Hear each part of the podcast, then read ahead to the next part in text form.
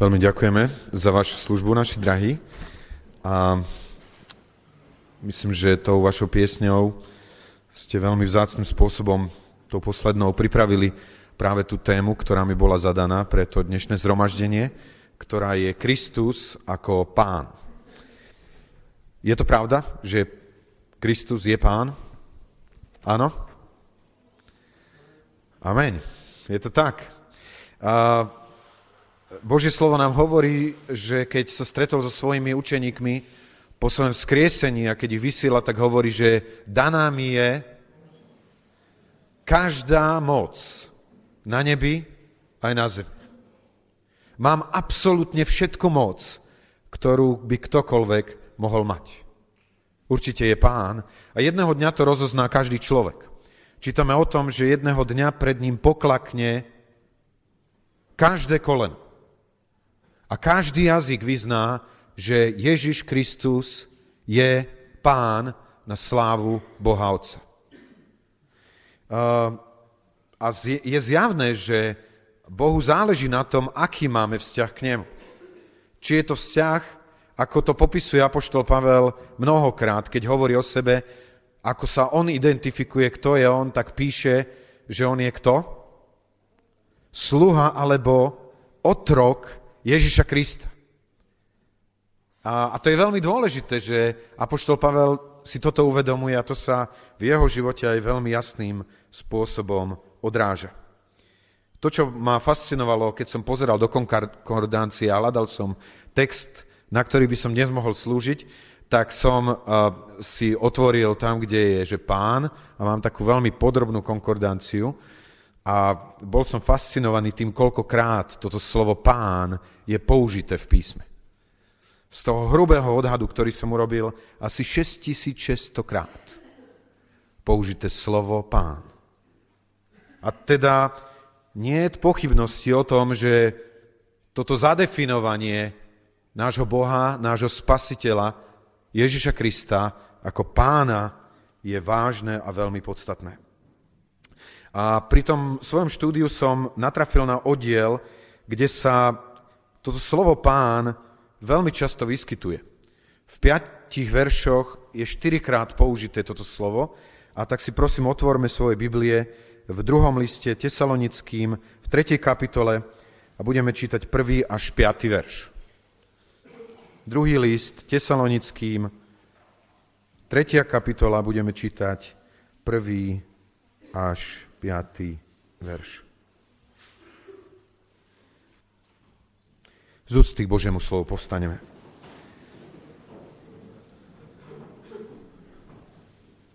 Nakoniec, bratia, modlite sa za nás, aby sa pánovo slovo rýchlo šírilo a oslávilo tak ako aj u vás, aby sme sa zachránili od nečestných a zlých ľudí. Lebo viera nie je daná všetkým. Ale verný je pán, ktorý vás utvrdí a zachová od zlého. Dôverujeme vám v pánovi, že robíte a budete robiť, čo vám prikazujeme. Nech vám pán vedie srdce k Božej láske a ku Kristovej trpezlivosti. Toľko slov písma. Keď dnes chcem hovoriť niečo o tom, aký je náš vzťah s pánom a či naozaj Ježiš je pre nás pán, tak taká prvá jedna vec, nad ktorou by som chcel, aby sme sa zamysleli, je, že to, aký vzťah úcty máme aj vzájemne jeden ku druhému, sa možno neprejaví nikde tak jasne, ako v tom, aký máme vzťah ku slovám toho druhého. Ako pozorne načúvame to, čo niekto hovorí, ako si uchovávame to, čo povedal a či sa nakoniec podľa jeho slov zariadíme, alebo nie. Ale tiež, ak mi na niekom záleží, nie je mi jedno, čo iní ľudia urobia s jeho slovami. Či sa mu za chrbátom smejú, alebo načúvajú týmto slovám, alebo sa dokonca pre nich stali autoritou. A to znamená, tá prvá vec, ktorú by som chcel upozorniť a na ktorú tento text veľmi jasne ukazuje, je, že to, či je Ježiš našim pánom, sa prejaví v tom, aký je náš vzťah ku jeho, jeho slovu a ku jeho slova. Ak si niekoho vážim, chcem ho počúvať. A teda tá prvá otázka je možno, ako sa nám darí v tom uponáhlanom čase venovať čas Božiemu slovu. Do akej miery je toto pre nás prioritou a podstatným v našom živote. E, je veľmi zaujímavé vidieť, ako pán Ježiš si vážil Božie slovo. Spomínate si na to, ako je pokúšaný na púšte, jeho prvé pokušenie je aké? 40 dní bol bez chleba. A čítame, že nakoniec zlačnel. Začal mať obrovskú túžbu po jedle. A v tejto dobe, keď mal túto túžbu po jedle, za ním prichádza Satan a hovorí mu, tu sú kamene premení ich na chleby. A pán Ježiš hovorí, človek nebude žiť na chlebe samotnom, ale na každom slove, ktoré vychádza z Božích úst. Pán Ježiš uprostred obrovskej túžby, prirodzenej fyzickej túžby po chlebe hovorí, toto nie je tak podstatné, ako je podstatné Božie slovo. A jeho láska k Božiemu slovu sa prejavuje tým, že keď Satan na neho útočí z troch rôznych strán, vždy odrazí tento útok jedným a tým istým. A to je, je napísané. Dokonca nám to ukazuje, ako pán Ježiš dôverne poznal Božie slovo, lebo na tie tri zákulisné útoky Satana odpovedá jednou a to istou knihou, to znamená 5. Mojžišovou, a odpovedá len troma kapitolami, 16. až 18. Viete, na čo to ukazuje? Že pre pána Ježiša otcovo slovo bolo niečo nesmierne dôležité a nesmierne vážne. Keďže do istej miery je toto slovo určené a ustanovené tými, ktorí vedú to oblastné stretnutie, tak je smerované vám mladým. A preto vás chcem priamo oslovať. Ak chcete rozoznať, či Ježiš je váš pán, odrazí sa to na tom, akú úctu máte voči jeho slovu. Ako vám záleží na jeho slove. A kde som to vyčítal z tohoto textu, že Apoštolovi Pavlovi záležalo na Božom slove? Pozrime si ten prvý verš. Nakoniec, bratia, modlite sa za nás, aby sa pánovo slovo rýchlo šírilo a oslávilo tak, ako aj u vás. Čo si myslíte, v akej situácii bol Apoštol Pavel, keď písal tieto slova? Bolo to tak, ako Mišo to hodnotil, že bolo nám tu fajn? Že sa dobre cítil, že sa mu všetko darilo, že veci veľmi dobre bežali? To, čo vieme o tomto liste, je, že bol napísaný za veľmi zložitých okolností. Za veľmi ťažkých okolností. Na to ukazuje doba, miesto, okolnosti. Bolo to napísané v Korinte v roku 51 nášho letopočtu v dobe, kedy Apoštol Pavel tam v Korinte sa stretol s veľmi silnou opozíciou.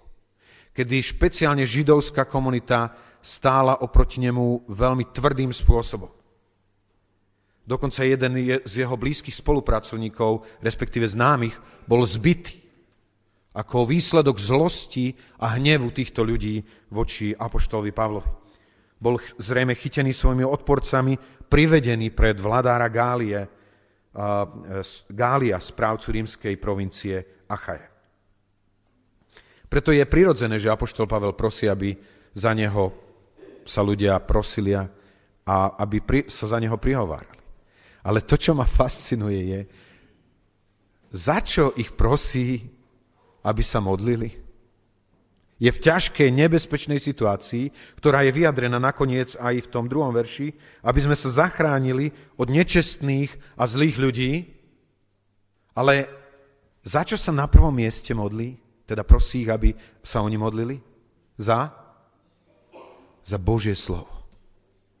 Za to, aby Božie slovo napredovalo, aby sa šírilo. Viete, som presvedčený, že ak nie sme ochotní v dobe slobody študovať Božie slovo, potom ho nebudeme v dobe prenasledovania šíriť. Ak nie sme ochotní v dobe slobody študovať Božie slovo, neverím, že ho budeme v dobe prenasledovania šíriť. Pavel kladie na prvé miesto, aby sa pánovo slovo rýchlo šírilo a oslávilo. Neviem, a možno, že sme málo z nás zažili také ohrozenie života, ako zažil apoštol a Pavel. Ale skúsme tak trošku sa do toho vžiť. Že máte, žijete v meste, kde býva možno 200 ľudí, ktorí sú veľmi zameraní na to, aby vás akýmkoľvek možným spôsobom poškodili, aby vám ublížili. Cítite nenávisné pohľady na ulici voči sebe, preto lebo nesiete Božie slovo. Cítite sa, že stále sa zužuje priestor, v ktorom ste. Je to prirodzené, že nám záleží na tom, aby Božie slovo sa šírilo? Nebolo by pre nás prirodzenejšie žiadať len o to, aby sme boli uchránení? Nie. Božie deti, pre ktorých Ježiš je pán, pre nich jeho slovo je priorita života. Viete, takto vidieť nádherne v prípade Petra a Jána, ktorí boli zavedení pred najvyššiu radu a tam na záver im pohrozili a povedali im, v žiadnom prípade nehovorte v mene Ježiša Krista. A oni sa vrátia do spoločenstva církvy a modlia sa spolu. A viete, za čo sa modlia? Tak je to tam napísané, že pohliadní na ich hrozby. Pozri sa na to, čím sa nám hrozia. A prosili len o to, aby dal svojim služobníkom smelo zvestovať Božie slovo. Ako keby zabudli na svoj život. Áno, tak to býva v živote Božích služobníkov, že zabúdajú na svoj život pre zväzť svojho pána, pre slovo svojho pána, pre odkaz svojho pána. Pavlovi ako otrokovi Ježiša Krista záleží na presadení sa jeho slova. A to, ako mu záleží na tom, je, hovorí o tom, že mu záleží na tom, aby sa pánovo slovo, čo? Rýchlo šírilo a aby sa oslávilo. A teda záležalo mu na šírení Božieho slova. Záleží nám na tom, ako veľa ľudí vie o Ježišovi, je to pre nás dôležitá vec, aby ľudia okolo nás počuli o ňom? Ako veľa ľudí vie o tom, čo pre teba urobil? Ako veľa ľudí v tvojej rodine vie o tom, čo pre teba znamená? Ako si s tebou počína? Ako je pre teba dôležité, aby o tom vedeli tvoji susedia, tvoji spolužiaci, tvoji známi, alebo dokonca máš túžbu doniesť jeho slovo tam, kde ho si ho nemôžu čítať.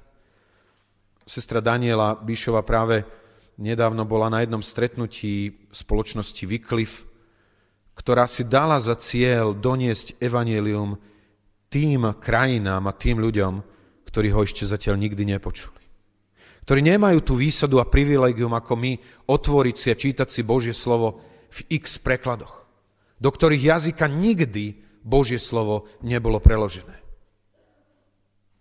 Záleží nám na tom, aby sa Božie slovo šírilo? Ale Pavlovi nezáleží len na tom, aby zväzť kríža, aby evanelium, aby dobrá zväzť sa dostala všade a rýchle. Záleží mu aj na tom, aby bola dobre prijatá. Preto hovorí, aby sa pánovo slovo oslávilo. Záleží ti na tom, ako ľudia reagujú na evanelium? Zjavne zväzť evanielia nie je len mechanické hovorenie štyroch duchovných zákonov. Pavel má túžbu vidieť ľudí, ktorí sa podobajú berejským kresťanom, ktorí počuli, začali skúmať, či je to naozaj tak a potom prijali Božie slovo. Pavel, keď hovorí o oslávení Božieho slova, hovorí, nech sa to stane tak, ako sa to stalo u vás. Hovorí o zbore, ktorý v Tesalonikách mohol byť založený. Hovorí o konkrétnych ľuďoch, ktorých životy boli premenené mocou Evanília. Túžime potom, aby sme videli, že Božie slovo je v úcte, je oslavované ľuďmi, je oslávené prijatím. A to je to tretie v súvislosti s týmto slovom. Vo štvrtom verši je napísané, že dôverujeme vám v pánovi, že robíte a budete robiť, čo vám prikazujeme. Teda Pavlovi nezáležalo len na tom, aby Božie slovo bolo šírené, a to rýchlo. Nie len, aby bolo oslávené, ale aj, aby boli ľudia poslušní voči tomuto slovu. Nakoniec v našej poslušnosti voči Božiemu slovu sa najjasnejším spôsobom prejaví, či Ježiš je našim pánom, alebo nie. Pán Ježiš na jednom mieste to musí povedať tak, prečo ma nazývate pane, pane a nerobíte to, čo vám hovorím. A myslím si, že ako veriaci ľudia sme najohrozenejšou kategóriou takýchto ľudí, ktorí vo svojich modlitbách začíname Pane Ježišu, ale vážnou otázkou, či rešpektujeme to, čo sú jeho princípy pre naše životy. Ak je Kristus tvojim pánom, prejaví sa to na prvom mieste na tvojom vzťahu k jeho slovu. Ale na druhej strane sa to prejavuje aj na tvojich vzťahoch s ľuďmi, ktorí sú okolo. A poštol Pavel tam prosí e, o to, aby boli uchránení od ľudí, ktorí sú nečestní a zlí. Viete, strašne by som si prial, aby sme ako Boží ľudia mali oči prehliadnúť, ktorí ľudia sú nečestní a zlí. A hovorím to nie preto, že chcem tým povedať, že my sme dobrí a spravodliví, nie, nie je to preto, lebo mám pocit, že, že som niekto viacej ako ľudia, ktorí žijú v tomto meste, ale chcem to hovoriť preto, lebo niekedy máme tendencie prehliadnúť, ako nebezpeční sú ľudia, ktorí sú okolo nás. Viete, keď o tom hovorím, myslím na príbeh z Biblie, ktorý je veľmi známy, príbeh obrovského siláka, pomazaného Božím duchom, ktorý sa volal Samson. Samson, ktorý neporozumel, že v očiach nádhernej ženy, do ktorej je zamilovaný, sa skrýva nepriateľ nebezpečný, ktorého dôsledkom to, že akceptuje tohoto nepriateľa do svojho života, bude to, že jedného dňa bude vedený na lanách. Že jedného dňa budú vylúpené jeho oči. Že jedného dňa bude stratí silu, ktorú mu Pán Boh zvláštnym spôsobom daroval. Moji drahí, rozumejme tomu, tak ako tomu hovorí Božie slovo, je tu jasná čiara a hranica medzi tými, ktorí patria Ježišovi ako pánovi a medzi tými, ktorí mu nepatria. Bez ohľadu na to, ako pekný sa ti mnohokrát nejaký človek môže zdať je tu jasná deliaca čiara. Pán Ježiš jasne hovorí, že nepriniesol pokoj, ale, ale meč. A že nepriateľom človeka budú jeho, jeho domáci, jeho najbližší. Počul som svedectvo jedného muža z moslimskej rodiny, ktorý dal svoj život pánu Ježišovi. A keď sa pokúšal svojim najbližším príbuzným to zdieľať, tak mu otec povedal, od dnešného dňa už viacej nie si môj syn. Choď preč, nechcem ťa vidieť.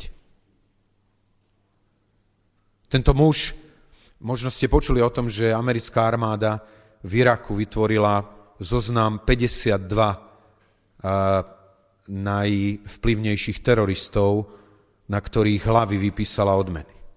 Presne takýto istý zoznam 52 mien existuje zo strany moslimov na ľudí, ktorých je možné zlikvidovať za každú cenu a bude to ospravedlnené pred Allahom. Na zozname týchto 52 ľudí je ten muž, ktorého svedectvo som počul. Tak vážna deliaca je čiara medzi týmto svetom a medzi Božími ľuďmi. Božie deti musia byť veľmi múdre v postojoch k tým, ktorí Bohu nepatria. Ak ich nechceš získať pre Krista, je nebezpečné sa s nimi priateliť. To je zväz prvého žálmu.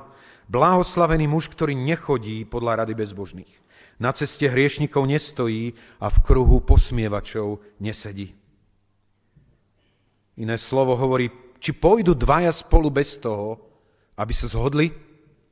Ak pôjdeš s niekým a on sa nezhodne s tebou ohľadne Evanielia Kristovho, je len otázka času, kedy pôjdeš tam, kde si pôvodne neplánoval, na miesta, kde svojho pána neosláviš. Na jednom mieste Božie slovo hovorí, či viete, že priateľstvo s týmto svetom je nepriateľstvom s Bohom? Možno sa nám to zdá veľmi tvrdé a veľmi nemoderné a nepopulárne. Musím povedať, že asi máme pravdu v tom, že to nie je veľmi moderné. Ale som presvedčený, že to je pravda, ktorú potrebujeme ako Božie deti uprostred prevráteného a zlého sveta dnes veľmi vážne počuť. A potom je tu vzťah k ľuďom, ktorí mu patria. Ktorí patria pánovi práve takisto ako ja. A to je vyjadrené v tom štvrtom verši. Dôverujeme vám v pánovi, že robíte a budete robiť, čo vám prikazujeme. Neviem, máte pocit, že je ľahké dôverovať bratom a sestrám okolo? Myslíte si, že je to ľahké dôverovať bratom a sestrám? Viete, ja mám pocit, že nie.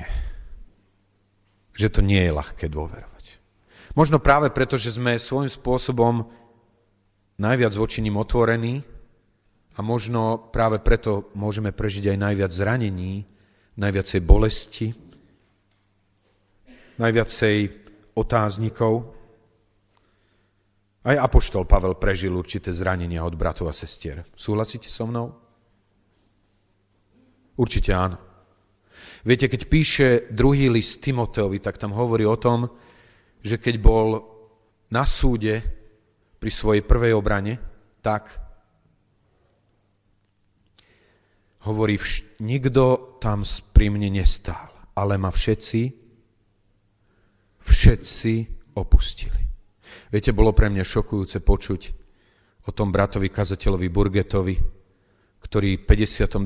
roku bol zatvorený do žalára ako výsledok svojho nasledovania pána Ježiša a tento muž bol vylúčený zo zboru.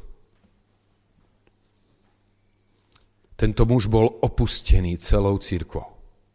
Nikto nemal záujem o neho. Rozumiete tomu? To je realita církvy. To je realita Božieho ľudu. A pre mňa je vzácne, že to, čo tam čítam, je, že to nekončí tým, že dôverujeme vám, ale že to končí čím? Dôverujeme vám v, v pánovi. Viete, bolo to pre mňa zvláštne počuť kázeň jedného muža, ktorý hovoril o tom, že potrebujú Boží ľudia mať dvojité videnie ohľadne svojich bratov a sestier. A to je na jednej strane ich vidieť takých, akí sú. Ale na druhej strane nikdy nestratiť videnie toho, akí budú pre Božiu milosť, pre Božiu vernosť. To je to v pánovi, kde ja neverím len človeku, ktorý je predo mnou, ale ja verím pánovi, ktorý stojí za ním. Viete, Poviem to tak, a ja som na pôde nášho zboru mal niekedy otáznik, či mám dôverovať človeku, ktorý stojí predo mnou. Ale viete, vždy znovu a znovu, ku čomu ma viedol môj pán, bola otázka, dôveroval som ti ja znovu. Keď viem sám o sebe, koľkokrát som ho zranil, Koľkokrát som ho zaprel, koľkokrát som ho zarmutil svojim hriechom a on bol vždy znovu a znovu ochotný investovať svoju dôveru do mňa. tak ako to brat Julko nedávno povedal, bol ochotný ma vyťahnuť z toho hučiaceho blata, z jamy, do ktorej som sa dostal a postavil moje nohy znovu na skalu. Môj drahý, nevzdajme sa dôveriť druhým v pánovi. Bez ohľadu na to, čo máme za zranenia, ťažkosť na svojom srdci voči našim bratom a sestrám, nevzdajme sa tejto dôvery, lebo je hodná. Poštol Pavel hovorí, ja verím tomu, že ten, ktorý začal vo váš svoje dobré dielo, ho aj, aj dokončí.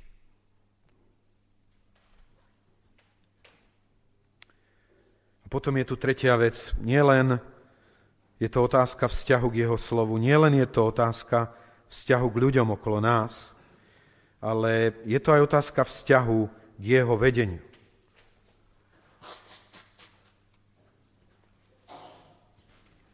Môžeme povedať, že ak sa naše vydanie Kristovi prejavuje len v slovách, neplatí. A apoštol Pavel tam hovorí, nech vám pán vedie srdce k Božej láske, ako Kristovej trpezlivosti. To je nesmierne vzácne, lebo to hovorí niečo veľmi vážneho. Totiž, že Pánu Bohu nejde len o naše konanie, aj keď hovoríme, že to konanie je dôležité. Je to tak? Je dôležité to konanie? Určite áno. Ale to, čo hovorí tento text, je, že on chce viesť, Boh chce viesť naše, naše srdce že chce viesť nášho vnútorného človeka. Že Pánu Bohu nezáleží len na tom, ako vyzeráme zvonka. Že mu záleží na tom, aj kadiaľ chodí naše srdce. Viete, môžeme byť na tomto mieste a súčasne byť srdcom strašne ďaleko. Strašne ďaleko odtiaľto. A to, čo on prosí, je, aby pán viedol naše srdcia. Bohu ide o naše motívy. O dôvody, prečo robíme to, čo robíme. Prečo hovoríme to, čo hovoríme. Prečo poslúchame. Kresťanstvo je na prvom mieste otázkou srdca a vnútorného človeka. Ak nie, v nejakom ohľade platí, že kto je v Kristovi, je nové stvorenie, platí to na prvom mieste o tom, ako myslíme, ako vnímame ako cítime. Ku čomu nás Boh vedie. A Apoštol Pavel tu nakoniec, pretože všimnite si, že tento text je tým uvedený, že nakoniec, bratia, čiže hovorí posledné slova, to, čo ako chce počiarknúť a zvýrazniť je, nech vedie vaše srdcia k čomu? Pozrime si to Božie slovo. Nech vám pán vedie srdce k Božej Božej láske. My máme mnohé dôrazy. Apoštol Pavel hovorí, nech vám vedie srdcia k Božej láske. Viete, prirodzene sa nám vynára, keď sa hovorí o Božej láske, ten text z Jána, 3. kapitola, 16. verš. Lebo tak Boh miloval koho? Svet lebo tak Boh miloval svet. Ak majú byť naše srdcia vedené Božou láskou, tak Božia láska nás bude viesť ku láske k ľuďom, ktorí sú vo svete, ktorí tento svet vytvárajú. Áno, na jednej strane je nutné byť oddelený od tých, ktorí sa protivia Pánu Bohu, ktorí mu nepatria. A na druhej strane je treba im prejaviť Božiu lásku, ktorá zachraňuje pre väčnosť. Nie pritakávať im a splínuť s nimi.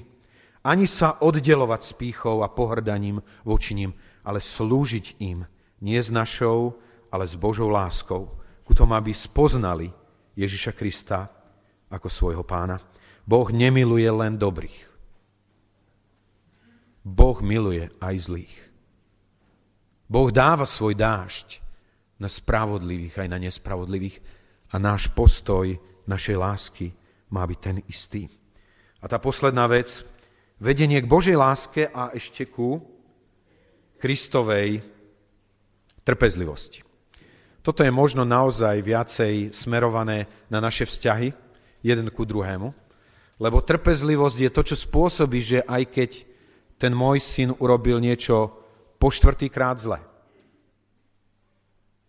ďalej ho milujem. Ďalej mám vzťah k nemu. Aj vtedy, keď ma niekto zraní, aj keď povie o mne niečo zlé, aj keď mi ukrivdí, aj keď ma sklame, som trpezlivý vo svojom vzťahu k nemu. Ale možno ešte viac.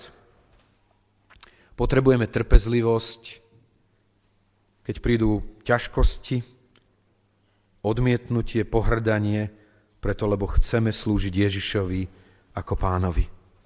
Je dôležité uprostred ťažkostí byť trpezlivý a vytrvať. Obstáť, nevzdať sa. Niekedy môžeme mať pocit, že, že už nevládzeme ďalej. A pre tie doby je úžasné pozrieť sa tam, kde sme smerovaní. Totiž sme vedení ku akej trpezlivosti? Ku Kristovej trpezlivosti. A to je úžasné posolstvo toho listu Židom, tej 12. kapitoly, kde hovorí Apoštol Pavel o tom behu, o závod, ktorý máme.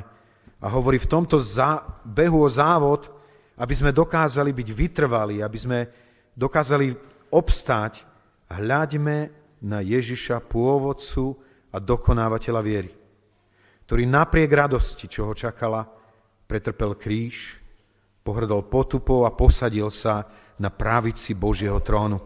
Myslíte na toho, ktorý zniesol, ktorý vytrval taký odpor hriešnikov proti sebe, aby ste neustávali a neklesali na duchu. Je to úžasné, že